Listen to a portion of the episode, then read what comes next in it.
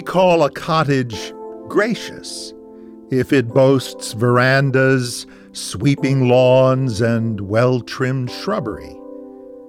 And what we mean is easy on the eyes.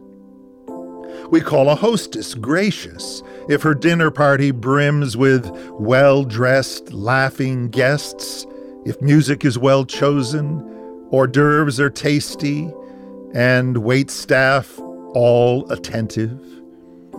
And what we mean is effortlessly elegant.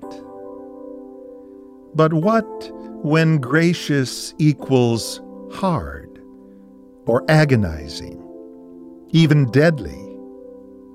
The Lord who lived his graciousness suffered pain and mocking, nails and death, to win for us a freedom neither elegant nor easy.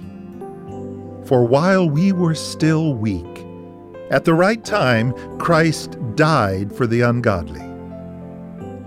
Jesus drank the bitter cup till it was dry, endured the shame, the thirst, the cross, and earned the right to thus define what humans mean by grace.